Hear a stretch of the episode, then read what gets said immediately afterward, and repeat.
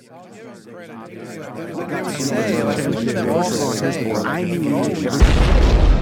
is the Endless Ranters Podcast.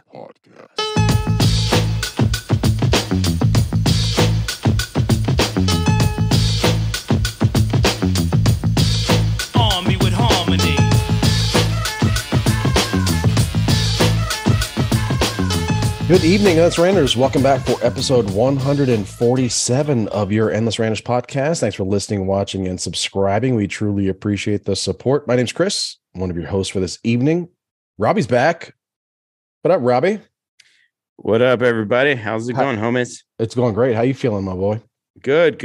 I'm just, here enjoying company and, doing the damn thing. Dude, maintaining right now. All right. Maintaining. You're going to let it loose in a minute. And it's America's favorite soggy mom, Kwana. How you doing? Just trying to catch up. Cheers, Robbie. Cheers. Nice. Yeah. Everybody's like, all of a sudden, everybody's trying to catch up with Robbie. And it's the man with the plan. It's producer Manny. What's going down, mall man? I'm in no hurry to catch up with Robbie or Kwana. I'm going to take my time. So yeah, someone has to rein it in here. Someone has to maintain a sense of professionalism on this goddamn show. What? Welcome back, Robbie. I'm glad you're feeling better. Thank you. Oh yeah, I'm much better. I was, you know what? Oh, he's gonna my stepson. Here we go. He got my baby daughter, my daughter sick, and then my daughter got me sick, and she got everybody else sick except for my wife because she's a tough Mexican. Yeah, and we are. This week, it's I've been getting better. It really is true. Like the whole, the cold commercials where like the mom gets, the mom gets sick and she's a trooper, but the dad gets sick and he's like down. Like that is exactly what happens here. Like I'm coming home from work. I'm like, it's like 7:30. I'm just like, I think I need to get in bed. Yeah. In the commercials, how the white guy is always the comical weak guy. That's me. I'm the weak comical guy, just not too white. Well, I think, in fairness to me and you, and all of us men, like, I think it's more like we realize that, like, even when we're at 95%, like that's not good enough. We need to be at 100%. So we're trying to get back there as fast as possible. Yep. That's all I've got to say about that. Just an excuse for myself. Yeah. No other thoughts on it. When Bill and I had COVID, I had to take care of him and myself and all the animals. Yeah. I think y'all are cut out for that though. Yeah. Absolutely. Right. Great. You can complain in the cough syrup commercials all you want, but we know. Yeah. We love it. We live for it. Yeah. But it is true. Yeah. Mm-hmm. It is true. Yeah. They always say tough as balls, though. They should. It's really like, can you put the girls to bed? I'm like, I got a cough. I have to. I have a cough. I get the sniffles. It's funny. They say tough as balls, but balls aren't really that tough, right? I know. It's tough as ball skin. Yeah, she's like, the girls are in the bath. Do you think you can get them out and get them in their jammies? Like, I was like, I don't know. I got the sniffles. Yeah, my nose is running real bad. Yeah, I don't want to give it to them. Yeah, look, you graze my balls with. Like, I should say that. I'm down. I should say that part. I should say that. Yeah. Yeah, that you care about the kids. I don't want to get the kids sick. Yeah, it's good. I need to apply it. It's good. Write that down. Take notes. Take a fake note here. Take the notes, Chris. Take the notes. Good. All right. Do that next time. All right. Show kids affection. You got it. Yeah. Speaking of showing kids affection, I'm not gonna segue into that subject. What do you guys want to talk about this? What's going on with y'all this week? It's been a crazy week in news, hasn't it? It has, but before we get to that, you got a question or something. Hopped onto one of the social apps, Meetup or whatever, and I saw this dating event that was being held at the local Los Feliz Mission here in LA. I go there after a crazy long, busy day at work, and I didn't take note of it at first because I had to use the restroom. So I would just made it straight. I asked the person that greeted me, "Where's the restroom?" But when I came out, I noticed that the entire fucking rooms everything was just lined with fucking Scientology propaganda. Oh, dude, there was no mention of that in this fucking description for this. What was supposed to be a dating seminar, they fucking dupe you. It's just like, yeah, I think you're gonna come over here and find yourself maybe a potential partner or something. Nah, bitch, we're sending your ass to this greedy ass space god. Give us your money now. You could be in a Tom Cruise movie. You could have got sex trafficked. What the hell? That's true. Yeah, or that, or organs. You know, organs stolen, whatever. So as soon as I saw that shit, I dipped. I was like, no way. I'm tired. Like, you don't want to be a blood match for Tom Cruise because they're going to keep him alive forever. Yeah. Okay. There's no way. There's no way that dude's got all of his original organs. You know, they're like, they're harvesting organs everywhere. Okay. Do they have the cans that you can hold, like the machines, the Scientology machines? Do you remember that from back in the day? They would set up at the mall and you would hold. Yeah, like you know, you grab them at the mall. Yeah, they test your spiritual strength or whatever. I don't know. Oh, yeah, my mom would never let me touch that shit. That's a good way to get AIDS, but no, they didn't have that machine. Just all the books, all the pamphlets you could fucking get your hands on. I was like, all right, wow, that's a trip. I need your opinion on something, all you guys. Well, you're married. Why do you need opinion from a single individual? I know. The only opinion I need is my wife's, right? She tells me what to think, what to do. This is off the record. When to jump and how high to jump. You know what I mean? In general, wives. Oh, not your wife specifically, just in general. Gotcha. Oh, well, speaking of Manny, this is what I have found out about being married, okay? You will find out what you're doing wrong. Like every day it's something new that you're doing wrong. Like, hey babe, why did you leave the used up old deodorant on top of the sink right now? Like, and I'm like, oh, I left it there because we were in a hurry to go to work and get our daughter ready to take her to my parents' house. And then stop making excuses, man. And look, I didn't want to take that. You're looking at it from the wrong lens because you view it as you're being told you're doing wrong. If anything, she's coming over and she's like, "Look, I see where you need improvement. Just do this." Yeah, I'm sure. The thing is I told her like this is. Does she have you on like a bonus, like a point system? Oh, like on the fridge with like we do with our kids. Stars. Like, I think so. I think so because I said, "Oh, you know what? I didn't want to leave it in our garbage bin in the bathroom." Because I wanted to put it in the big garbage bin because I didn't want to waste space in our small garbage bin, you know? So that was my point of view. But also, I forgot what I was going to say, but it's like something new every day. Something new. Yeah. I think you need to put off like more of a, I don't know what you call it, like a don't question me vibe. Oh, no, you know Chris, I mean? Like yes, 100%. Okay, like there, that, like I know what it is. So I've already told her this. If you ask me questions, especially dumb questions, I'm going to give you dumb answers. A couple of days ago, I've already told her this. So she asked me, hey, babe, how come your sweatshirt has been on the towel rack in the bathroom for like 2 days? How many more days do you want it to be in the bathroom for? So and my response was 2 more days. I literally said, I don't know, two more days.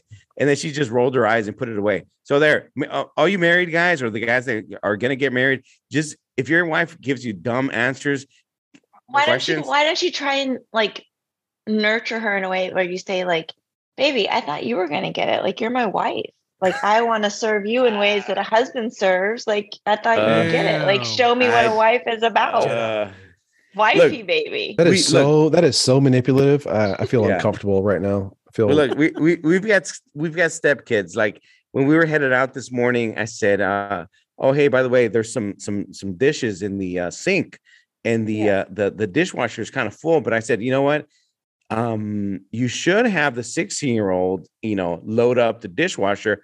You know, we should turn it on, and by the time we get home, everything's going to be put away, dried up and put away. But then I said, but since you like to do all the work, I know when we get home, you're the one that's going to put everything away, dry everything, put everything away, and et cetera, which is when she was just like, you know what? You're right. Yeah, exactly. Yeah. She was like, you know, you're right. You're always right. You know, I got to change my ways. Yeah. Have you seen those memes where the guy wants to to do the cleaning? Sometimes he wants to, clean the windows, or he wants to do this and that. And the wife is like, yeah, that's not how you do it. You know what? Let me do it. Why don't you just let me do it? Oh, there's a great Everybody Loves Raymond episode where I think his brother's getting married, so his wife like puts him in charge of the invitations or something, and he jacks it up on purpose. Yeah. Oh, yeah. Exactly. Yeah. Because he's like trying to he tells his brother like you need to mess it up on purpose so that they don't ask you to do, but he gets caught. It's funny. Yeah. Yeah. If you want to get out of it, just do it on purpose. Just mess it up, and she's not going to ask you to do it again. Yeah, I think the part where you get real sarcastic and like that's the winner. The sarcasm is really they love that. Oh, they love it. They love it. They love the sarcasm. I appreciate the enthusiasm where you're coming from to come over here and try and get out of shirking your responsibilities. But if anything, you're shooting our entire gender in the foot by perpetuating the stereotype that we're just bumbling fucking idiots. To be fair, they kind of treat you like bumbling idiots. Oh, hold on. Let me get this straight. So she does everything for everybody else but you? Yeah. Then when it comes to me, she gives me a hard time. Oh, I don't even get me started. She'll do it for you, but that's why you have to nurture up to her. You have to be like, baby, what about me? What about me? Yeah. Yeah. You could always just say thank you. You ever thought about that? And then maybe show a little appreciation. Yeah, yeah. I know what you're going through. You're going through stage one. How many stages are there, man? 10. Yeah. I don't know. I'm still in stage. I'm on the tail end of stage one right now.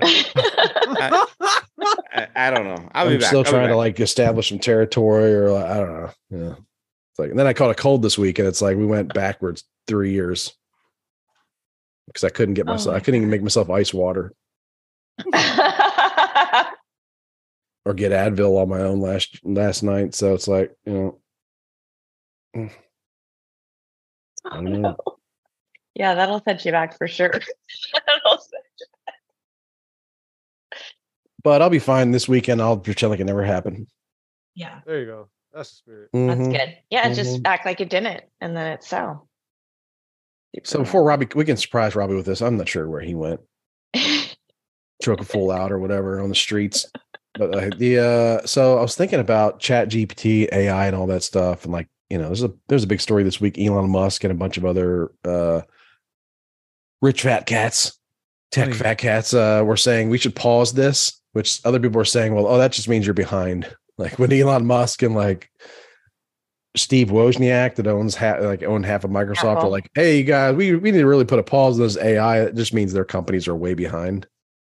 Right. But I was just thinking, we don't need to cancel this. I was just like, what if I would have had, think back to your days of discovery. I'm talking to Manny here.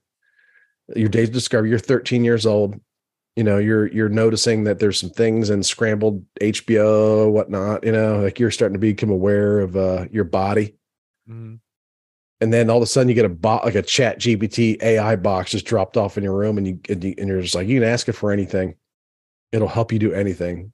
Like, what do you start asking for? Like, what are the first questions? Well, other than HBO, please unscramble HBO right now. It's midnight. It's Saturday. It's midnight. Please unscramble this. In this hypothetical, we're in an age where I could just, where that shit's just readily available. I just have to find a way to get my hands on. Yeah, don't think too much about the fact that there wasn't really, a great internet or Uber back then, or escorts that would come out, from websites. Oh boy. This is before Hunter Biden. Okay. And his heyday of human trafficking. That's President's son, if you didn't know who his name was yet. But yeah, what would you be thinking about? What would you be talking to ChatGPT about? What would you be asking about? All sorts of stupid shit, all sorts of weird shit. I mean, I don't know. Hookers and escorts and I remember that day. That age, I was watching the movie Risky Business with Tom Cruise. Mm-hmm. Right, where his parents go out of town and he gets somehow gets a high price escort to come to his house.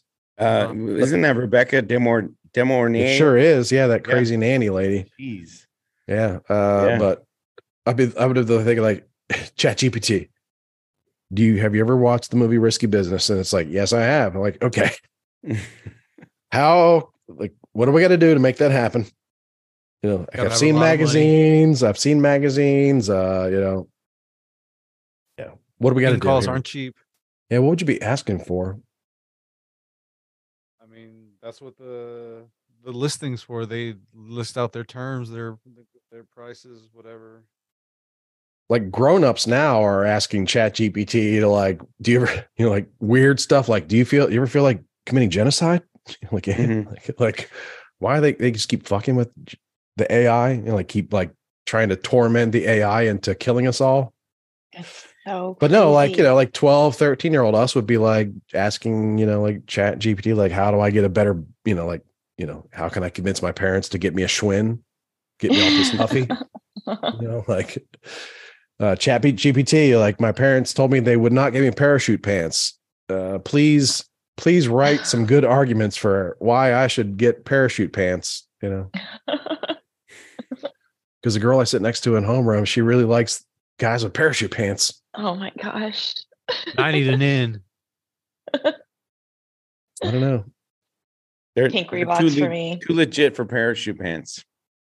Too legit. That's a true story. My mom was like, are you kidding me? Get out of here. I was like, no, I everybody's wearing these. We should get them. They were just like, you gotta be kidding me. Never. Not even gonna go in the store. 'Cause they're probably expensive. Yeah, I'm sure. Honestly, I would be asking you some weird shit. 'Cause honestly, you reminded me of something that before I had access to descrambled softcore Skinemax, there was these newspapers. They're these filthy smut newspapers that I would buy. Sears catalogs? No, not even Sears catalogs. Those are free. Those are free. Yeah, those are free. That's right. They magically appeared in the mail on your mom's coffee table. Yep. No, but there were these weird perverted periodicals that I just stumbled across. I noticed one day when I was coming back home from the arcade, they looked like the old newspaper. What is it? The boxes or whatever. I can't even remember what they're called anymore. But it's the newspapers. Yeah. What are those? Those newspaper dispenser weird things with the towel. Yeah, you pull it down. Yeah. And for all of time, you could put a quarter in that and then take all the USA Today's out of that box. Yes.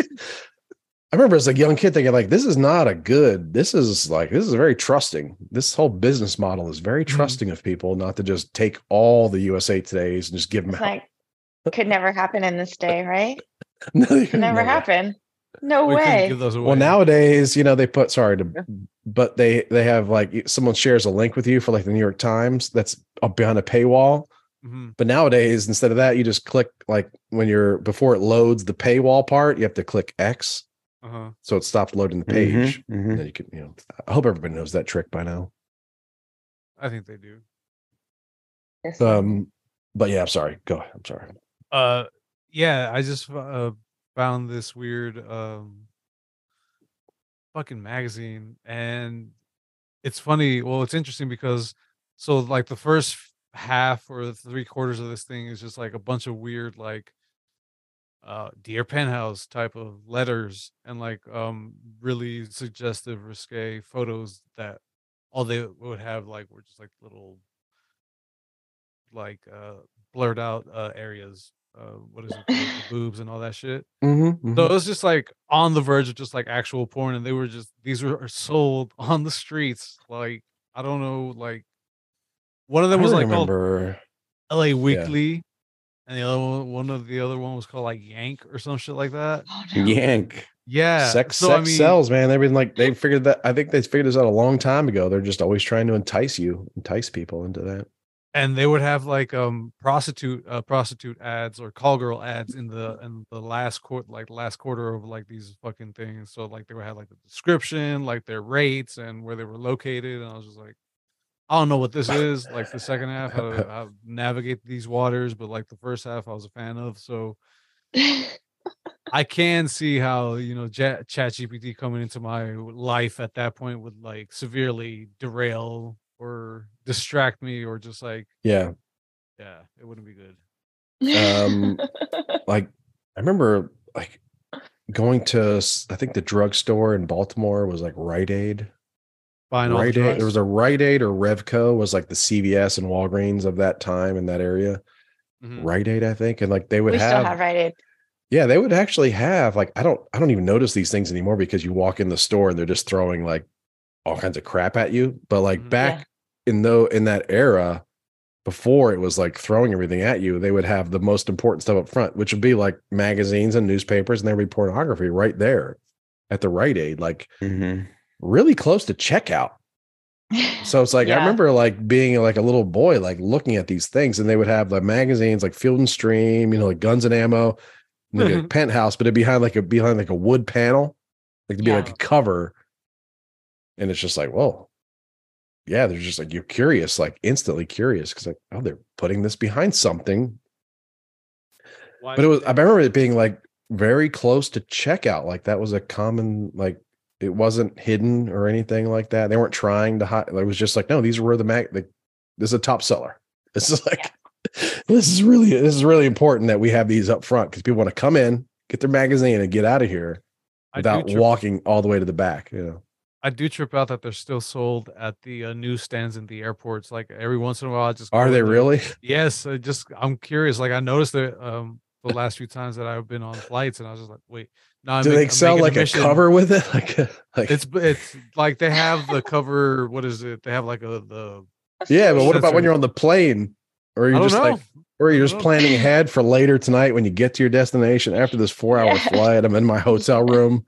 Yeah. Yes. Time to break this bad boy out. Or you just landed, so you just yeah. grab it on the way yeah. to your hotel room. Probably more. Okay. Yeah. Yeah. Well, you know, you know, it's the anticipation. Come on. Yeah. That's true. You gotta take yeah. the edge off. Yeah. Maybe it's like you've never watched Dr. Ruth before or anything. Yes, I loved her. So what else is going on, Robbie? What are you doing, man? You with you us know. Still? We've been missing you the last couple weeks. So yeah. You've been gone almost like a month. It seems like I literally have been sick for you know all of last week, probably the week before, some of this week. Oh, I was this close to doing CPR on someone today, and at work, and I had just finished some pretzels, one of those, you know, pretzel. Nothing worse than giving CPR with pretzel breath. Yes. Yeah. You're like, this person, they'll be all right. They probably would rather die. Thankfully, by the time I got to the location, the office where the person that needed assistance was, he was breathing, so that's good. I didn't have to do CPR, yeah, but no kidding. Yeah, me as being the boss, I was like, I got to do it. I have to. I have a suggestion to make. Were you hustling to get there? Yes, yeah, except for me, you go first. Rinsing my mouth with water first because I had pretzel. You know, yeah. residue in me. Pretzel stank. Yeah. Given your location and the type of inhabitants that you know surround your building place of build, yeah, your building. Shouldn't you guys have like I know that the EMS ambulances and shit like that, they have the mask where you can give them CPR. Do, yeah. Shouldn't you guys have one, just considering the fact that you don't know what people have and it'd be a risk to you possibly getting mm-hmm. sick or catching some shit, like better to just have something like that on hand. We should. And you know, I thought about that this morning, like, dude, where's my, like, I had one, dude, where's my CPR mask? Yeah, but I need to have it more at hand, you know. Was it an employee or was it a homeless person? No, it was an employee. Oh, okay. It was then, a law firm. Can't trust anybody, man. Yeah, it was a law firm. And you know, but like I said, thankfully by the time I got up there, he was breathing. Like the partner of the law firm was on her knees, kind of comforting him, and she was telling him, hey, you'll be okay. And I got there, and then I was on, you know, communication with the front desk, and I said, hey, paramedics are on their way, you know, the doors open, have an elevator ready for them, and basically follow the procedure that we do. And, you know, a few minutes later, they were up there and, you know, we were good to go.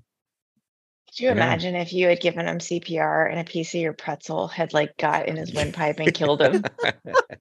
Like that could have gone so sideways. Yeah. It sounds like a Seinfeld scenario. Yeah. Oh, it kind of was. Yeah. I've been watching Curb Your Enthusiasm lately. And, you know, I don't know how many of you people out there have things in common with them, but I know I do. I can be a little curmudgeon and I can be a little moody and I can have issues with, like, I got in that same law firm. I got into a fight with a client from that same law firm, I think on Monday or Tuesday, a few days back. And I told my bosses, I said, oh, hey, by the way, you might get a complaint about me today or tomorrow. So thankfully we didn't, but I thought I was this close to getting, you know, a complaint about me. Yeah. What was the altercation over? The issue was, they, changed their policy where this office used to have their policy to be unrestricted, meaning the front desk can let anybody up. Then they turned it into restricted, like you have to call first or we have to have them on the guest list, because it being a law firm, there's so many people and being a family law firm, there's divorce, right? There's kids and all that stuff. That can be very dude, you can be, you know, a lot of angry people. And then actually a professional basketball player was one of the clients. I'm not going to mention him right now because then people can find out, you know, exactly who this is. But LeBron James, yeah, shout out to the king. And, you know, he was actually he used to come in by a couple of times a week. Well, not a couple of times a week, but a couple of times he came by. Doug Christie. Doug Christie from the New York. Dwayne Wade. Yeah.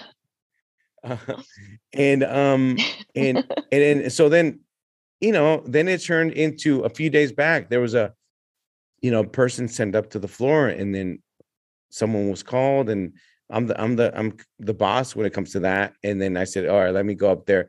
They said, hey, this guy, you know, he has no business here. Can someone escort him out? And I just waited. The guy left on his own, but I'm like, okay, so you guys are confused on your policy. Like if you want to send anybody up, no questions asked, great. But if you're going to be complaining about some random guy came up, then change your policy. So then the next time there was a guy coming in, I said, oh, hey, yeah, I got a call for you. He goes, how come this guy always sends me up? I'm like, well, that's the policy. And then the guy at the front desk, you know, I'm his manager. I'm like, okay, well, you know, he goes, well, can you help me out? I said, oh, he's going to help you out. He goes, well, can you do it? Then I didn't like his attitude. So my response to him was, I've got other stuff to do. And then I walked away and then he followed me.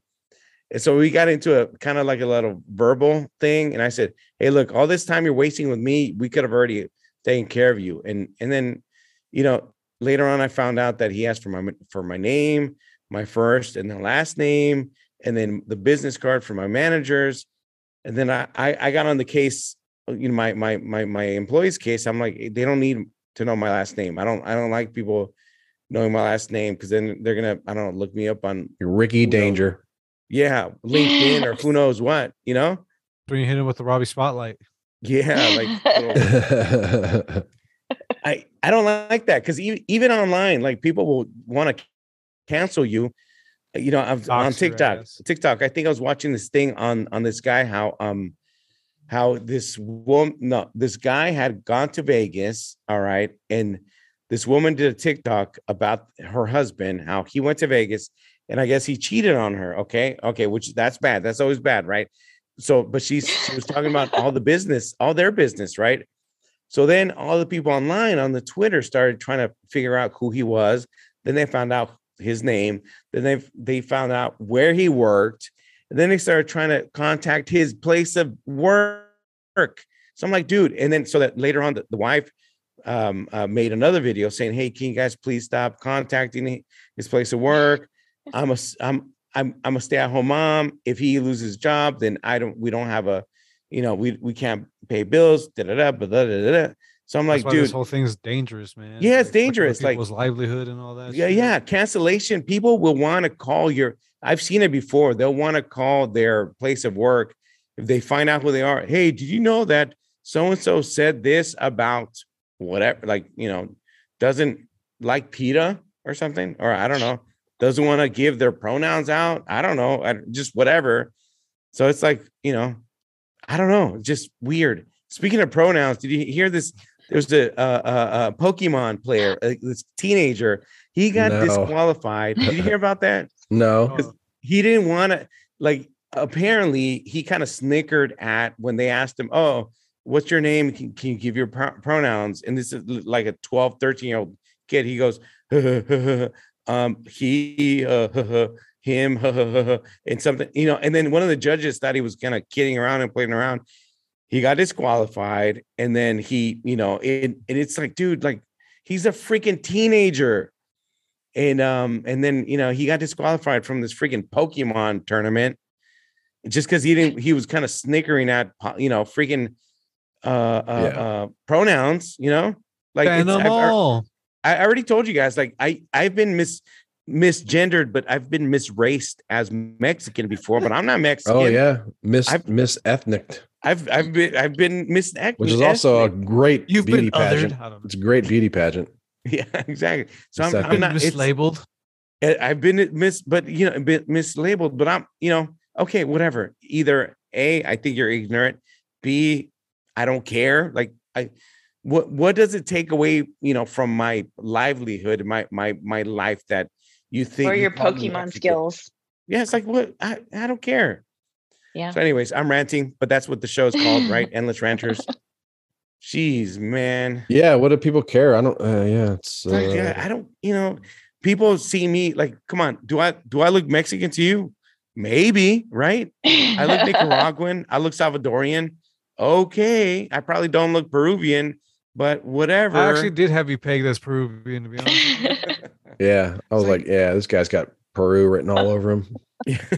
So I used to get upset, but now, like, I know that it's, you know, it's not everybody. I've been called Puerto Rican like 97 times in my life. Easily. See, there you go. Yeah. Easily. See, yeah, there you go. Juana the Puerto Rican. Yeah. So I feel I mean, our educational system is so awesome. Like, we don't even know what countries are like within two borders of ours. Yeah. Yeah. Nobody even knew what pronouns were. They couldn't tell you what a pronoun was, like an actual pronoun. They couldn't tell you. Yeah. Not That's true. Like, I've always been good with the English language and words and writing and all that. But like, when people are like, what? Not everyone is. I really didn't know what a I was like, pronoun. Like, you know, I'm fast Rob. That's a pronoun, right? Fast. I don't think so. You call me fast. That's is that a verb? I don't know. Is that an adjective? Oh no, it's a verb. It's an action verb. Fast, right? I don't know. That's my point. You're making my point. Exactly. Okay, first we're doing pronouns. Now we're doing adjectives. That's next year is going to be adjectives. How about that? Adjectives. I still, like, I don't know what they teach kids in school. Like, I don't, you know, like, my son is at the same. He's like, what do you mean pronouns? Like, because he's just, you know, he's like, he, she, they, you know, like, but like, I don't know what they're teaching them in school. Like, when they teach them they, them now, and they're like plural, it's like, are they, they have to knock that off. Like, they can't say that, or like, I think I've said this before to you guys. One of my straight out of high school, maybe a year later, I met a transgender person. Her name is Diana, but her birth name, her male name, right? Biological name. Don't do it. Don't do it. Is Salvador, but I knew this person as Diana, and okay, so I call you Diana, but I'm calling you she. Great, but what's up with the? I don't know what's up with the them. I really don't. They or them. That's plural. I will call you a she. I really like. I don't care. I'll call you a she. You know, if you want me to call you a she, I'll call you a she. If you're a she, you're. You know, but I see you as a plural. You are more than one person. So I need to learn. It is getting confusing. No, it's getting confusing. It is. Yeah, and, you know, maybe you just ask somebody, like, you could ask educate, you know, somebody that, you know, that is, and maybe just figure it out. And don't get offended if I tell you, look, I don't understand this. Don't get it. Many people don't understand it. Just don't get offended. If I say, hey, look, I don't understand this. I see they and them as a plural. You can school me on this. You can, but don't get offended.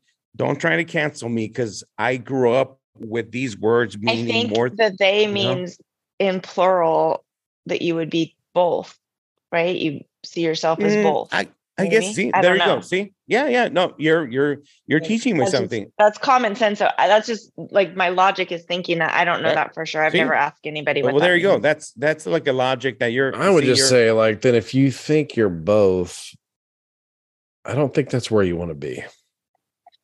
Because if you think you're both and you want to be called something plural, like maybe that when you're 8 years old, you're not going to think something's wrong with that. But when you're 15, 16, you're going to be like, something doesn't add up. Yeah. But I don't know. I don't know what the answer is because it's, you can't really, that's a real tough. Yeah. That's becoming a tougher path to navigate than like racism or sexism or like, homophobia, whatever. Like, yeah, this is like a whole new, like, it's kind of that point, though. It's like nowadays. Yeah, I think it's done on purpose to keep people extremely confused. Like that is, like, whoever's running it, whoever's paying for all the flyers and all the events, and like paying the salaries of people that do nothing but are online promoting like weird events, whatever. It's like, they want people like they want us in like a. They want us walking around every day. They want us walking around every day, like what, like saying in this exact tone, like what is going on? Like they want us to be having that inner monologue with ourselves, like every day, like what is happening? Every morning I feel like this can't be real. Like what is? I say that every day. Like I just get so worked up. Can't take it. And then like the people that you see at the front and like doing all the protests and marching, and it's like. I was like, you can't possibly think that this is a good look. Like, like you're dressed up in weird stuff. That's like really off-putting. I get it. You're going, but it's like, what I say is, you're not looking your best. No, and it's very off-putting to 90% of people out there, and a lot of those 90% like were pretty sympathetic a minute ago. Yeah, and now they're like. Human beings should be free and to disagree or to not understand or to learn, and like I said, or disagree. Like if you disagree, hey, you know what? I'm not sure about this. I'm still learning, or I'm not sure. I think I disagree with you. And then your response should be like, okay, cool. Am I keeping you from achieving your goal? To disagree now or whatever? Yeah. Exactly. You aren't allowed to disagree. Exactly. Yeah. Like, dude, I'm kind of like you. We don't really like in that hypothetical. Like, there doesn't really need to be a conversation. Like, I walk to this area, I see something I don't like, I turn on or walk away, and it's like, I don't have to stand there and wave. I can just walk away from something. And now, if you choose to follow me. With your signs or whatever, it's like, okay, well, I'm not following you back to your home with my signs. Yeah. I'm very willing to like just walk away, but and I understand that in the past, there were religious groups that are like out there with their signs, like really trying to hammer what they thought on people. It's like they still are. I mean, at Planned Parenthood and stuff. Yeah, I see them all the time in my local Planned Parenthood. Yeah, it's just unhinged. Like, quit trying to put your beliefs on other people. Like, raise your children, do the right thing, and just disgusting. Don't tell them how to live their life. I know the Planned Parenthood place that I've seen in my area. There's always a guy there with a sign, but he's usually just standing there with the sign, and I'm like, okay, cool, he's got a sign, and that's it. That's it. You've got a sign. So you don't agree with it. Just keep on walking. Go do your thing. Get your abortion or your pills or whatever. I don't know. They no longer exist in Texas. But I do remember like years ago there was a Planned Parenthood somewhere, and there was someone out front. And it is kind of a pathetic display of the protest. And it's like, but the reason it would bum me out would be because there are a lot more people out there that do think, not just in the United States, but in the world, right? Which is a lot more conservative than we are, you know, right. Much more. Like, they find it really kind of horrible. And there's a lot of people in this country that think it's really bad, but like only one dude, you know, showed up to this place to protest it. Like only one out of the hundreds of thousands, millions of people in Texas, United States that think it's, you know, murder or whatever. Mm-hmm. Yeah. Like barely, like that's kind of what I always saw with those protests was like, man, there's barely anybody out here. Well, it's because I think most people mind their business. They just mind their business. You know, I mind my business, you mind your business, and that's mind your business. So if you don't know, people really do. I think that is the default position of the vast majority of people is like, I'm really trying to mind my own business. Yeah. I'm really trying to mind my own business. Only have so much bandwidth, but I can hear you. Like I can hear you shouting. Mm-hmm. Right. Sometimes their signs are really offensive too. It's like, and some of their signs are so jarring. Yeah, I love them. I think, well, part of it is like whatever side you're on, like that's the point of it, is like they're really trying to like be hyperbolic. Yeah. And I know, like, and I do it too. Like one side will be like, oh, you guys are full of shit because you're being so you're exaggerating so badly. It's like, oh, that's kind of like, that's marketing. Yeah. That's why they're not like, you should buy this milk because it's all right. I mean, you know, yeah, raw milk instead, like, damn it. This raw milk will change your life. It changed my life. Yeah. Speaking of protesters, it's a bizarre world. Yes. Yes, sir. When I used to work at the Salvation Army, the thrift shop attracts the weirdest clientele. And it reminds me of Ace's, seldom touched on, but he'll visit every now and again, is the dude that protests or brings awareness to circumcision and how it shouldn't be forced upon the kids. Like there was a dude that came to the Salvation Army at least maybe 3 or 4 times, not like often, but like just sporadically he would show up because he was a literal rolling billboard sign. Like he had this bike and he had like poster boards mounted to the front and the rear wheels that just like were like this long manifesto about why circumcision should be banned. I was just like, I mean, maybe like my feeling on that is maybe they're right. You know what I mean? Maybe it is a cruel and horrible practice, but it's like, number one, I don't want to talk about this. Yeah. Number two, I like my junk exactly the way it is. And I don't sit around like imagining like what if my junk look different? Like what if I have more skin here? And it's like, yeah, number three, like don't try to make me a victim. Biatch, like what? Like I'm good. I've been good. I'm you know, 50 years old. Now you're telling me I'm a victim of some crime from my own parents. Like, yeah. Stop. You don't want your junk to look like a Nazi helmet? No, I don't really. I just, you know, I don't really think about junk fashion a lot. You know what I mean? Like, it's just me. Junk attire. Yeah, I don't really think. Yeah, like accoutrement. Well, I kind of see it as recently I posted on my Facebook a question to all the people out there, my friends, and what do you think about getting your baby's ear pierced? Because I'm more like, you know, like I want to let her decide. And then other people are like, no, it's normal. You know, you don't want to. Also, it's normal, or you don't want her to suffer later on. And I'm like, well, what if she doesn't want to? Or what if, you know, if you want to, you're going to do it. And it's going to be worth it for you to kind of deal with that pain. Could I make a suggestion? Yeah. How about you get our ears gauged instead of pierced? Like, oh, wow. Those are the big ones. Yeah. No, start off small and then little by little just keep stretching them out and then just be like, you know what? Forget what I asked earlier. We went this route. One way. Like then she'd be like, you'll never have to pay for Harvard that away. You know what I mean? Like there'll be a lot less bills coming due. Not to get too personal, but Kwana, I think your daughter one time mentioned that I think she's not too happy with the gauges, how they're a little big. Or maybe, So she has mentioned that gets me a little nervous. But because an ear piercing is not the same. I didn't get her ears gauged when she was a baby. Yes, correct. Exactly. I just got them pierced. I did regular pierced. Yeah, exactly. Maybe 3 weeks old, a month old, small enough that I could just. They did it. 2 girls at once did it. I nursed her, and she never made another sound about it. Cool. So, no worse than shots, you know.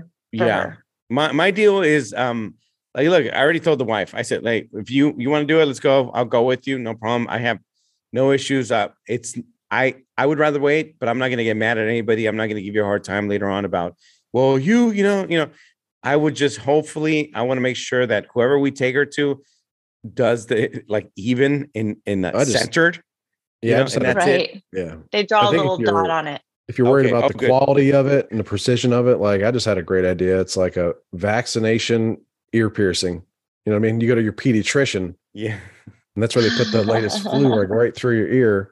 Yeah, yeah. And it's done. You don't have to go to Claire's, you know. Mm-hmm. You don't have to do it yourself. My take on that is, like, you really want to let, like, I think, no matter what I think about it, that's one I'm going to let up to the ladies, to the women, grandmas and mom and the girls.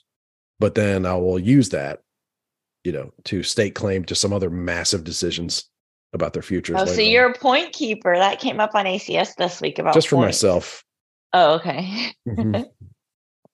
I don't believe there's any, like, I don't know if it's going to work or not later on. Right. You know, it wouldn't. It wouldn't fly. When I put them in a convent, it probably won't hold up. But, you know, it's worth this shot now. Yeah, I would just be like, it's totally up to you guys, you gals. Yeah, yeah. Hey, look, Adam talked about point keeping, right? The point keepers, and, like, okay. She wants to do this. All right, cool. We'll do it. But, you know, later on, it's going to be on. We're going to do my thing because you did your thing that you wanted. But it takes a lot of communication, I think. Yeah. You know what I mean? It's like Jeff Lee, he and his wife, like, we were in the happy hour. They were having a conversation about dinner, and they were having, like, a real conversation, like a give and take. Mm-hmm. Weird. It's weird, you know? It's weird. Don't air his business a long time. I know. Because Chris can't go to Applebee's. I know. Never get what I want. Yeah. Such a good value. I told you guys, I think, I don't know if I did it on the comments or just on our chat, but I did that with the wife. She gets on sort of, not really my case, but she goes, yeah, you always like your horror movies. I'm a big horror movie guy. I mean, I like everything, but I love a good original horror movie.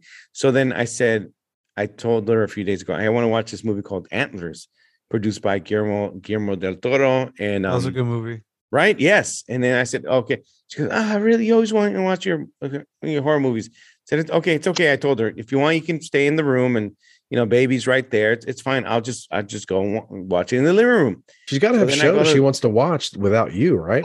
Like, my wife she's got a lot of shows she'd rather watch without me. They're called novelas. They're called novelas. Okay. Yeah, exactly. She likes to watch her phone a lot. She likes to do the Instagrams and Facebook memes and videos and all that stuff. But I said, okay, you know, it's okay. Don't worry. You'll stay in the room. I'll go to the living room. I'll watch my movie. And then I'll, you know, when I'm done, I'll go back to the room. So then she goes, I'm watching the movie. She goes to go get a snack. And then all of a sudden, conveniently, she gets her snack. And then she sits down on the couch and starts watching the movie that I'm watching. And then she ends up liking it.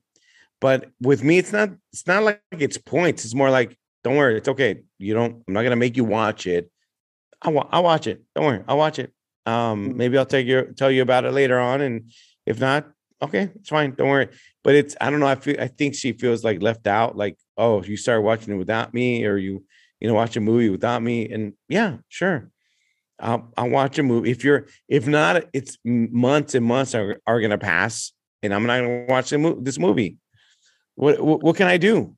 I don't know, man. I think the main problem with the whole point systems with husbands and wives is that, like, there's no communication. This is strictly in both of their imaginations. Like, there's no talking about it. Like, dude's just thinking, like, I just scored a bunch of points, and, like, Trust me, your woman has no idea that you think you just scored points. Oh no, like, they don't even care. Look, I can throw like the garbage out. There needs to be a lot more communication about things like, well, remember you wanted this last week, and I wanted, and now it's now we have to, like communication. But count. No, most are just like, just like, I'll tell you what, I know. Yeah, she wanted pizza last week. I didn't want pizza, but yeah, okay. I guess the point system's out. Like the point system that's only in your head. Like you're just like, I guess the point system's fucking gone now, huh? All right. I see. We have no rules.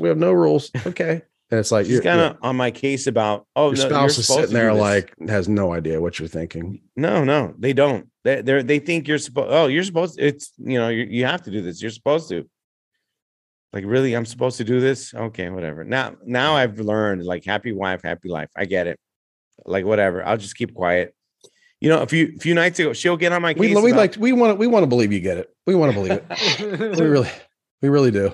We believe in your effort to get it. Look, tomorrow the baby turns four months old. Okay, so sometimes now she's I don't know what the word is, but she's kind of She's returning to how she was before, waking up in the middle of the night. Yeah. Regressing. There you go. So I think she's regressing. This was after she got caught a cold or whatever. So I kind of blame that, but whatever. I digress.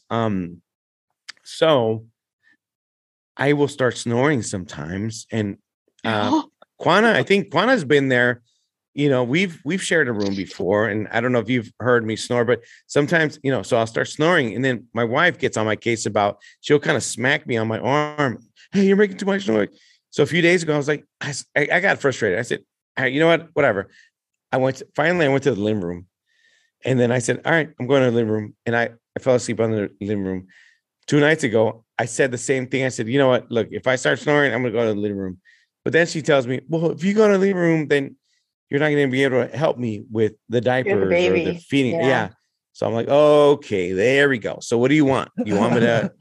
Okay, there we go. The baby should get used to sleeping with noise, though, right? Should get used to sleeping with noise. Yeah. After all that, we finally arrived at the point where I can't win. Yeah. So what do you want? Do you want me to stay there and help you out? Do you want me to just shut up? I can't shut up. This is natural. Or you want to talk to my doctor? Maybe I'll go to the doctor. Maybe I need to wear a mask. I don't know. Oh, you know what? There is a surgery you can get for your, if you have a deviated septum and that's what's making you snore.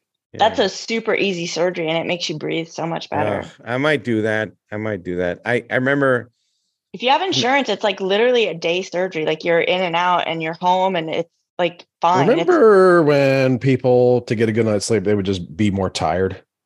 Oh, yeah. That's my solution. Oh, man. Chris, look, when you have kids, you don't need melatonin. You don't need it. I don't need it. You're telling he has twins. I started taking it was a weird thing because I've always been an insomniac, and I got real worried when our son was coming. So I went to my doctor and I was like, this kind of concerns me because I need to make sure I can sleep, but my sleep is very irregular, or it was. Yeah. So I got on Ambien when my son was born, because I was like, I need to get on some kind of predictable schedule. Yeah. Whatever it is, so that it's predictable at least. So yeah. What's the age difference between the your boy and the girls? Oh, five. Okay. All right. We had the two as soon as the boy was in free kindergarten. Yeah. We were like, let's have more. Yeah. not what we were paying daycare. In full disclosure, I don't even know if I'm using that right, but I did ask the wife. I said, hey, you want to try for the boy? She goes, hell no. So, but look, at least that's when you're like, I'm going to go sleep on the sofa. It's because I'm snoring. Look, at least not to be messed up with the step kids and stuff like that. But my baby girl, who's my natural biological daughter, I feel like at least I can focus myself, my energy on her. She's so I feel like she can be I can put her up on a pedestal, as a dad. It's tricky. It's tricky, man. You're in a challenging position. I was a stepchild. Okay. Yeah. How was that? On both sides, you had a stepdad, right? How's that? I can kind of see, as I could kind of see, like, it's totally understandable that you would kind of focus on the youngest, which is, you know, your baby girl. Yeah. And you know, whatever, but not your step, whatever. But they're still there. You got a serious responsibility to make sure, because, like, guarantee, like, the younger kids are seeing that. Like, even my son, my son gets very jealous when he feels like the girls are getting more attention or getting better treatment. Yeah. It doesn't matter how many times we sit him down and be like, it's because you're twice as old. Yeah, you know, yeah. You can do, you know, like, yeah. Has he verbally stated that to you? A little bit, yeah. They're kind of keen on. They notice those types of things, you know. Totally. They notice those types of things, and they might see that you doing that and be like, "Yeah, that makes sense," or they might be like, "Oh, I see." Mm-hmm. You know what I mean? I don't know. Yeah, like I said, you gotta. Yeah, being a step parent is a lot of responsibility. Yeah, I told you that, Robbie, one time before you ever got married. Like, Bill has really stepped in and just loved the crap out of my kids. Like, to be fair, I told him to be a cakewalk. I was totally lying. Yeah, no, it's not. I mean, there's you know, you're not my dad, and I don't. Yeah. You know. Well, I mean, it's a, you know, not to make it like different from like some other family type, but like, no, it's like they could all be yours, but they could be like 19, 12 and 7. Yeah. And it's going to be a wild west of like emotions. You know? Yeah. And it doesn't, the biology doesn't matter. They're all going to be in on a different plane or whatever, and count on and want different things from you. You know what, Quana, it's funny you say that, because the kid, the 8-year-old, he said those words, not to me. He said that to the former roommate, who was a man around my age. And I guess this motherfucker would try to kind of step in and tell him things like, hey, the dishes, you make sure to da. And then when my girlfriend at the time, because she told me this, he responded to the kid responding to the guy, "Hey, you're not my dad. You can't tell me what to do. You're not my dad." I was like, "Hell yeah, boy! You tell him." Lay down that law. He's never said that to me.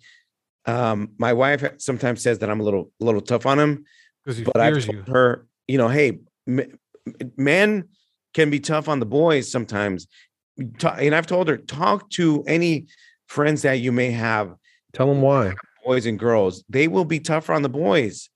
So I'm not doing it on purpose. I don't hate the kid. I'm not trying to. A lot of responsibility being a man, and you're raising a man. So you have to be stronger on your boy. There's a lot of responsibility on men. Yeah. Yeah. You can tell them why, and they may not understand it, but like, they'll see that you're trying to explain to them that I know this seems unfair. I know it seems like, but you know, quit crying, biatch.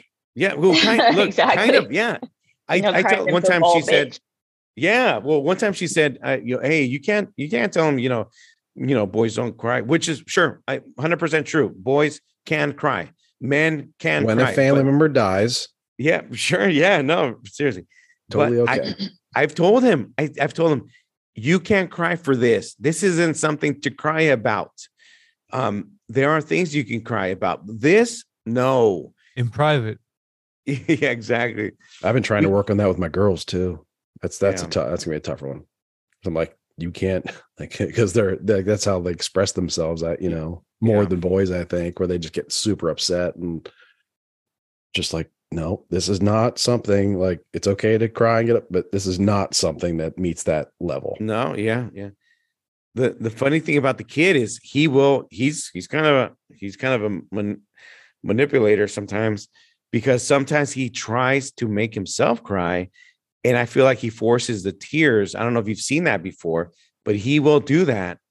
And I've caught him doing that, and I've told the wife about that. So that's kind of, I don't know, it's a little dangerous there. He's eight. He's done it. I've seen him. Yeah, I might pull him aside and say some horrible stuff at that moment. Yeah, that's not recorded or no witnesses, but yeah. Look, you got to scare him straight on that stuff. Like, I've given, you know how Adam Carolla says the whole, sometimes men have to give the male, the dad, hey, I've done that to him. And he's kind of done the whole like, dear, you know, in the headlights, kind of like, oh shoot, he's serious. I'm like, yeah, I'm serious. And then sometimes I'm cool about it also, you know, depends. Maybe we're the problem, man. Maybe that's why all these dudes are out there trying to change their gender role. They're just like sick of you, sick of me, like sick of people telling them to be tough or played this part. I don't know. I think it has been but they say that, you know, strong men create weak circumstances and weak men create hard circumstances. And we're in a hard circumstance right now because strong men are easy times create weak men create hard times create strong men, something like that. Yeah. Yeah. Yeah. We are going through a cycle big time. And that's what I say on social media. Like people are just like, well, what do you think Trump or DeSantis? I'm like, none of this is going to get fixed until people are starving. All these problems that we're inventing for ourselves, like every hour, like we're inventing new problems for ourselves every hour, every half hour, all these things, diseases, allergies, whatever, whatnot. It's like when people are starving, all those things just disappear. Other people, amusements or profit, no less. Yeah. Like your luxurious preferences of this color or that color. It's like, nope. Men don't have to be strong anymore because women are so strong. They take care of themselves and they don't need a man. And so men have kind of like backed up. They don't know where their spot's at. And I feel like if you really want to see a feminine side of a woman, you have to have a little bit of masculine energy so that she feels 100%. Safe to be feminine, especially if you have a really strong one. I think it's a very confusing time because at the same time these things are happening, they're very real. Like a large part of humanity wants to pretend like, no, these things aren't happening. We're all the same. We're all just blank slates. There's no, we have no biology or, you know, whatever. It's like, there's no hormones and, you know, synapses just firing off that are controlling our, controlling us. Like they want to believe that, we're all just blank slates, but I've told the wife this because obviously, before me, she was a single mom and everything. And, you know, I don't know. I don't know how her past relationships have been and stuff like that, but I've told her, hey, I'm here now. I'm your partner. I'm the male figure. But you can't even put your shirt away. You don't even know how to put your shirt away or throw away the fucking deodorant. You're not making her feel safe. You don't know how to take care of shit. Oh man. Okay. Oh no, I don't think so. I don't agree with that. All right, I'm just kidding. I'm here, and here's all my shit too. There you go. It is confusing because, because women are going way further in education than men are, big time, as far as like college graduates, graduate degrees, master's degrees, all that kinds of stuff. Like women are kicking ass, like way ahead of men. And I imagine that's great. You know, I really don't have a problem with any of that. I imagine there'll be a lot of them that are like, something's missing. And there's a lot of dudes that are like really threatened by that too, because there's something missing for them. So they can't handle that. Like a woman that, you know, has a career and all that kind of stuff. And because maybe because they're thinking that, well, my value is like the suit I wear and the car I drive. And it's like, I don't know. I think dudes and people have to get back to like, what were the values of you? We're missing one another from each other's lives. Like, what were your value? Like, what were the values of someone like you 100 years ago? It was like knowing how to start a fire, farm, make food, catch food, kill food, cook food, hunt. You know, like, just like that was like, that's what made people valuable. And like, fast forward 100 years, and it's like,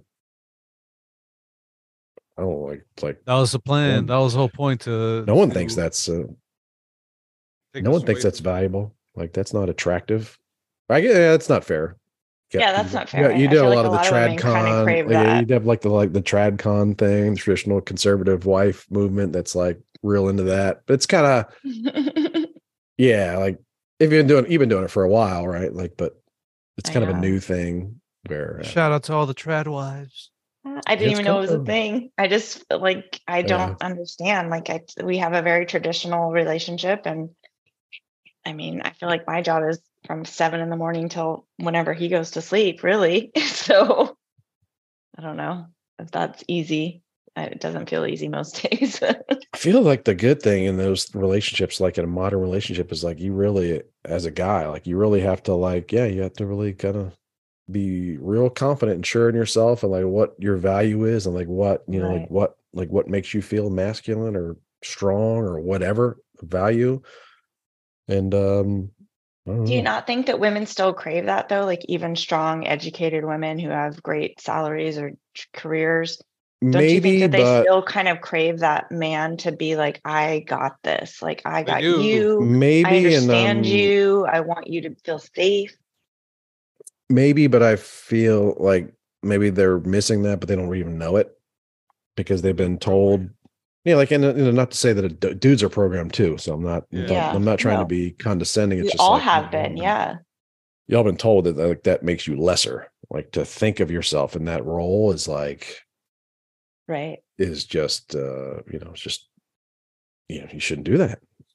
Mm-hmm. Like you shouldn't think of yourself in that role, like whatever. I don't know. Yeah. I think we've just forgotten our history. Like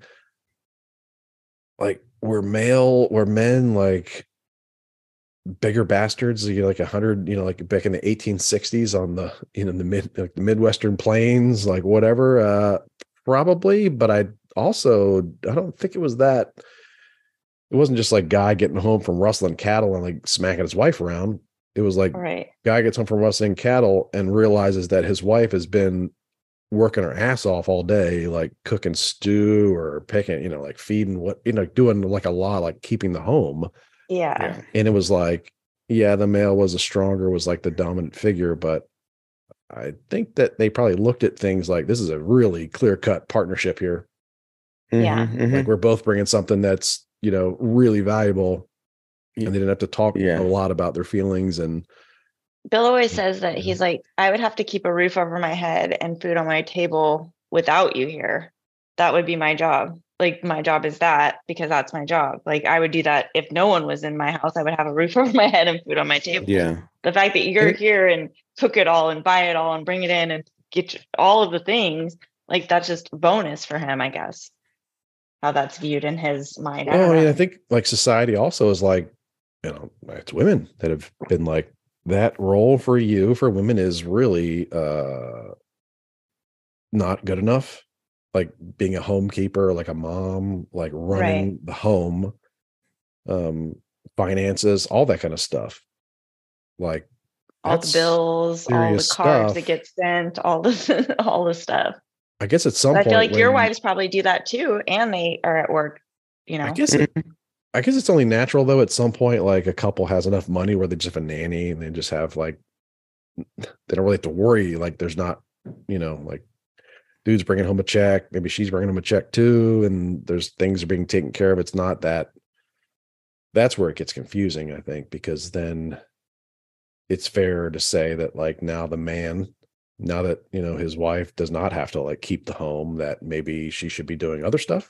And the wife is like, well, now that the man like doesn't need to go plow the fields, he's leaving for like 8 hours a day. Yeah. Plow her instead. And he's sitting in AC all day. Like, oh yeah. That's true. Like that sounds like a little break, like 8 hour break. Like when the kids are sick, he's like, oh, I gotta go to work. I gotta go to work. I got a lot of meetings. I gotta be exactly. Like, it's like, really important. So it's really understandable that a woman would be like, you need to do more because you ain't plowing fields. You ain't, rustling cattle. And then the man's like, you need to do more because you ain't home churning butter. Maybe, Quantum might be. She's churning butter. Just saw you like that. Yeah. Like, it's understandable that. It's understandable that at the end of the day, like these two this modern man, modern woman, are like, what else are you going to do for me? It's like, and because it took so little effort to kind of achieve like what would have taken 12-hour day to achieve 100 years ago. That's why the point system is so, that's why people are keeping points and keeping score in their relationships because they feel like they're not getting a fair shake. But in reality, it's like, I don't know, maybe we've just stepped so far away from like the traditional values of like what it's like, I don't even know that a family can exist without two incomes, it just is what it is because we're basically modern day slaves. Slaves to our jobs. Speaking of, like you said, two incomes, my wife took her maternity leave, which was, 90 days or something like that, 60 days, I think.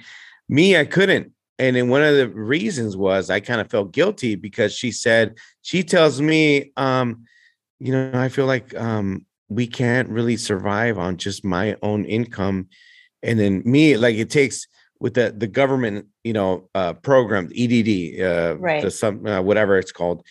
It takes a while for you to finally start getting your maternity benefits. Yeah. Exactly. And many times it's not even 100% of the wage that you get. The percentage. So, yeah. Yeah. So she tells me, well, I don't think we can do it with just her wage. So then I'm like, okay, well, I guess I'm not taking my own leave. So I never took my leave. I took when the baby was born, I took, I think 4 days, you know, and then that was it. And not only that, but I'm still a little resentful, even though my friends and family kind of tell me to kind of take it easy on it. I feel like when her family was here, I feel like I lost out on my baby's like newborn stage, like when she was so little. That's why those who see me and follow me, like I'll post a lot of videos on, you know, every day I post usually a video of her waking up. And when I take her out of the crib and you know, every day I'm like, wakey, wakey, eggs and bakey. And then she's stretching and all that stuff. But when her first like 2, 3, 4 weeks, I didn't like, because her family was there taking care of the baby and holding the baby and telling me how wrong I was holding her and all that stuff. But you know, like, hey, first time father, you're doing it wrong, like, bro. In all of our history, that's normal. Yeah. Like you getting a chance to like have one-on-one time with your baby. That's not, that's in our history. That's not normal. Yeah. You don't need skin on skin time. I know. Right. It's like, I want to have my own Judah Buttigieg moment with skin to skin on my baby. Yeah. You should be able to sit there with your baby and your husband on your porch swing. Exactly. on the bed. Right. With my shirt off. Right. Yeah. Yeah. As all the planes and trains derail and crash around you. Exactly. I want that moment, but I'm not. You know, I didn't get it. But that's why I'm soaking it all in. Whatever chance I have. Quanta sees this, and a few other my friends see this. Like I'll post pictures. I play with, you know, tomorrow morning, Saturday morning. You know, right? We record on Friday night, Saturday morning. While the wife is sleeping, I try and have her sleep as much as possible because I don't want a moody wife, right? So I get up. She wakes up, starts telling you what to do. Yeah, yes. Oh, Saturdays are like, you know, your typical Mexican cleaning days. Like she'll start cleaning. She'll tell. But thankfully, thanks for letting me sleep in. Like, yeah, gotcha. Yeah, exactly. Thank you. Thanks to my baby, like I take care of her on Saturdays while my wife is like doing all the cleaning. I'm taking care of the baby. So I'm good. I watch TV. I have the baby in my arms and stuff like that. So I hope she takes longer, you know, growing up and stuff. Because, you know. It'll go so fast, man. So fast. Yeah. Man. Yeah. Did you guys ever do this where like you see the baby, like she's sleeping and then out of nowhere, like she'll like smile in her sleep. Yeah. What the hell? What's that all about? You know? Wow. Yeah. Just, it's the best. Right? It's like magical.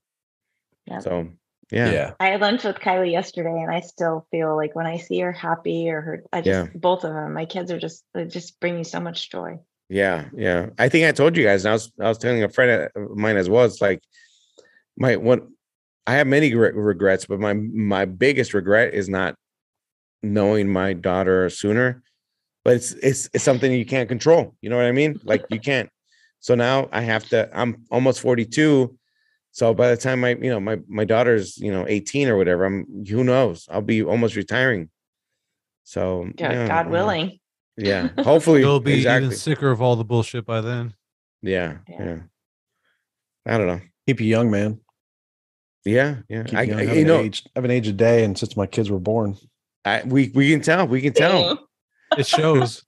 Yeah. It's your skin routine. No, I really do. I need to get healthy. I'm not even kidding. I really do. Cause they will want to have you like want to stay healthy because you want to stay alive for them.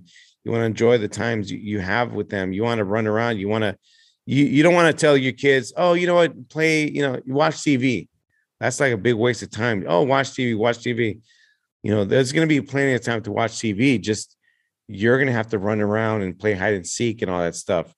Yeah. You have to, because if not, you're going to regret it. I got 11 and 2, almost 6-year-olds. I'm like, y'all need to watch some TV. Chill. Yeah. But that's the best like period, I think, is when they're like starting to crawl and like getting themselves up. Mm-hmm. So they're doing amazing things. They're really happy, but they really can't get far, and you can keep them in like a pen. Yeah. You know what I mean? Like a fenced in area. Yeah. But then when they start walking, oh man. But one of them was like, figure out a way to climb out of that thing. Like, yeah. You know what? It's funny is, Chris, you still had your kids when, cell phones, right? Already, the last 10 years or whatever, but whatever I take out my phone, I can tell that she knows that phone is doing something, that phone is recording. Yeah. So she's going to stop whatever magic she's doing. She'll focus on the phone now. Cause my kid would, I remember my son would start, he'd pick up something that was rectangular and he'd start like pinching and like spreading. Oh, like wow. He starts like he's doing that. Yeah. He's like trying to tap, like he thinks like, oh, like, I can make it bigger if I do that. Yeah. Or that. Yeah. Wow. Training your kids already, man, to get ready. Yeah. They just pay attention, man. They just pay attention to everything you do. Yeah. Like I was aware of that because I remember doing that with my dad, like just following around, like paying attention to everything, like every little mannerism, whatever. But yeah, they're really paying attention to everything. Chris, I think you've said you probably have talked about this before, but you said you were a step kid, right? You had a stepdad. I had a stepmom. I have a stepmom still. You have a stepmom. Okay. I had a stepdad temporarily when I was younger. Okay, so I'm a stepdad. How did your stepdad? How do you remember your relationship? Was he ever like kind of moody or kind of dismissive? Because I don't want to do that. I want to enjoy my time, but also I want to dedicate my some of my time, obviously, to him. I'm not a fan, but I think he was pretty even keeled and steady. Like there wasn't really. I think I was just a real hard case. Okay. Yeah, I think I see Pepe as that as well. Yeah. I think they got my mom got remarried when I was like the third or fourth grade, and man, it was rocky. I remember because I was getting in trouble in school all the time. Yeah. And like, man, my mom had a system where I'd get in trouble and she'd like, give me a little slap on the wrist, but now I got a stepdad. I get home and I'm like supposed to get in real trouble. I'm like, man, this is whoa. Like, yes. Exactly. This is different. Yeah. Exactly. And I only saw my dad like every other weekend. So my mom kind of kept that as like the fear. Like, I'll tell your dad. But then I had this guy, Randy, who's like there, I get home from school and like, you got caught cussing today, or you did this today at school. And it's like, yeah, my attitude was like, I got no time for you, man. Yeah. I was a real hard case. And that, I think that is the challenge. Cause like I was, whatever, 9 years old, like I was being a real. I was very difficult. I made it as difficult as possible. Yeah, I don't think you should have it. I don't feel bad. Separate, Robbie. I feel like Pepe should be every bit as your child as Sophie is, because you're married to Pepe's mom, and Sophie is her daughter too, and that's her son, and like there should be no separation, like. He should, when he graduates high school, think of you as his dad. Like the relationship and the bond should be so strong that it's unbreakable. That'll probably take harder work. That should be your goal. Harder work, but maybe even more rewarding. Yeah, taking care of your own kids easy, man. Yeah.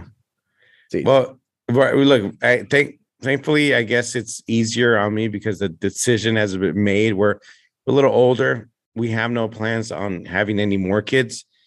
So he's going to be my boy, He is your boy. Yeah. So, and we next week we're going to go watch Super Mario. And, fun! Yeah, I keep on telling him, hey, I already got the tickets, but I'm like, if you're not good, I'm not going to take you to see Super Mario. You're gonna be good. So I'm going to take him, but my son. We'll close up in a second, but my son asked me, I picked him up from jiu-jitsu tonight, and on the way home, out of the blue, was like... Before he got in the car, did you tell him to check his stance? No. Damn it, Chris. That's your one job. He came out in his Crocs and his hat backwards and his mullet flowing. I was like, oh, my boy. This sexy bastard. But he was like... with shark gi, carcass over his shoulder. Got a gi, mullet, and a hat backwards. With playing Crocs. Country music. Yeah. Yeah, and he's like, no, what? Even better. He said, he's like, out of the blue, he said, can we vote for Trump this time? I think I like Trump. Can we vote for him now? I'm like, oh my God. Can we? Team sport. Yeah, he said it was a we. Voting's a team sport. Yeah, and I was like, oh man, because I really, I'm sure. Me? I mean, he kind of threw you under the bus there. Oh no, I voted for Trump twice, but no. But I try not to tell, like, I'm very careful. Like, I want to have influence on my son, but I really would like to lead him to these conclusions and not lead. That's not the best word, but I really try to prompt him to come to some of these conclusions on his own. Yeah. Yeah. I see that. Yeah. Same. And really, cause I don't want, I don't want that. I think my dad did the same. Like, he listened to a lot of talk radio in the car, but he never was beating it into my head. I just listened. Yeah. Yeah. But I try not to. So I was like, I don't even know how to answer that question. I was like, I'm not even sure Trump would be allowed to run. Because I told him, like, they indicted him. They charged him with a crime. And he's like, what crime? And I was like, all right, well, here we go. It's short. This is like 10-minute car ride. Yeah. All right, son. I'll give you the Cliff Notes version. Let's go to this website called... No, I'm just kidding. He has this beautiful wife. Well, he hurt her feelings. I told him, I was like... The person that he hurt her feelings with. He did something, like he did that. He was married. He did this. And then he tried to pay the lady to not talk about it. And then it came out that he paid the lady. And then I was like, but they're not, he was like, well, what's wrong? He said, like, and I swear out of the mouths of babes, like, he's like, okay, what's wrong with that? Like, he's a sincere, like, oh, is that a crime? Like, he's sincerely, is that a crime? Like, well, like, is your mom around? Like, don't tell your mom. It's like, I was like, well, I don't think so. Like, it maybe in some places, but I think what they're charging with is like a bookkeeping, because when he's like, what's that? I was like, you're accounting, like you're, the accounting system, you keep track of all your money and transactions. And it's like, you're not allowed to falsify that kind of stuff. He's like, oh, okay. But I was trying to put it in perspective, like, oh, that, usually when people do that, it's wrong. You never want to do that. But like, usually it's a slap on the wrist. And he said, what's that? And I was like, a slap on the wrist. He's like, is that being put in handcuffs? He's never heard. Like, he was like, yeah. I was like, no, man. It's like, watch. I was like, this, instead of spanking your bottom, I'll just slap your wrist. Yeah. It's not a big deal. He's like, oh, he said, well, that's really confusing to me and my friends. Cause they're like slapping cuffs or something, like that's, all their slang has like been chopped way down. It's funny that like kids only know like the stuff that we teach them, right? So a slap on the wrist or all of it. I had a memory come back on Facebook. Kylie asked me about spare rib. She's like, why do you keep calling them spare rib? Oh, are they left over? And I was like, no, they're not. They're called. Yeah, kids are so sweet. Oh, they're like, why do you call me spare, mommy? Why do you keep calling me spare? Why? Oh, poor friend Terry. Yeah, exactly. Spare. But now my son wants to do a podcast where he just asks me questions and we just go into like random discussions. I was like, oh, I don't think about it. Yeah. Is he over pants your Raiders? I feel that. Probably. Oh, my stepson he wants to have a YouTube channel.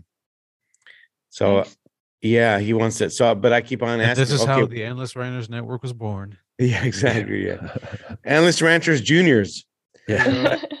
But I tell him, okay, what do you want to talk about? What do you want to do? What do you want to do? Da-da-da-da-da-da. Yeah. So yeah, one of these days. My son and his friend do a podcast a little bit still, and it's just like they don't have any. They are starting to try to plan things out. Like, these are the 3 sports stars we're going to talk about, but then they just like, they're really just repeating whatever they saw on like ESPN. Oh yeah, exactly. But that's fine. Yeah. That's what we did when we were kids. No. The kid said, "Oh, I want to do a YouTube channel," and I said, "Okay, what do you want the name to be?" The name that he gave me was the name of an already established channel that he used to watch, or that I watched. So I'm like, dude, you can't do that. You have to come up with your own, you know? He doesn't know, Robbie. He doesn't know. Everything that he is he's learning. Like he doesn't know. Yeah. I don't know. Yeah, we'll figure it out. Yeah. I guess we'll wrap it up. It's good to see you back, Robbie.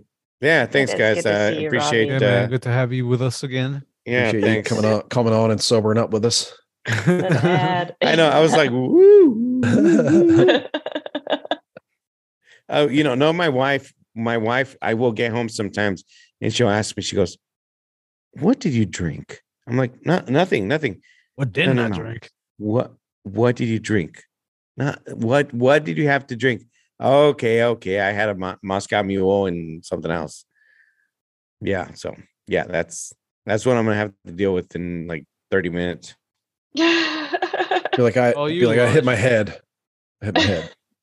Yeah. But yeah, somebody CPR'd it. Oh yeah, almost. It's close. It's close. Getting closer and closer. But I missed everybody. Thank you, everybody. Yeah, man. Thank you to everyone supporting too and watching. Yep. Yes, sir. Anyway, we'll wrap it up. I've been ending the show with a little bit different. We're Endless Ranters. We do what we want. Is your mom around?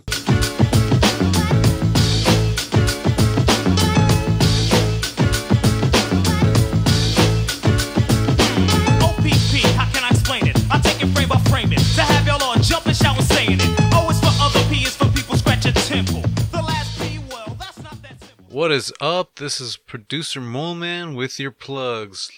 First off, if you want to find us on Facebook, look up Endless Ranters Podcast and you'll see us. Join up, have fun, mingle with all the listeners, throw in some shade at us if you want. If you want to reach out to us on Twitter, it is Endless Ranters. Instagram is Endless Ranters Podcast. If you want to reach out to us individually, you could find Chris on Twitter at GratefulRed1, and one is a number, not the actual word spelled out, so GratefulRed and then the number 1. Robbie Spotlight, you can find him across all socials under the Robbie Spotlight name. You could find me under How We Figure, Twitter, Instagram, and the podcast. And thank you for listening. Thank you for supporting. Get it on.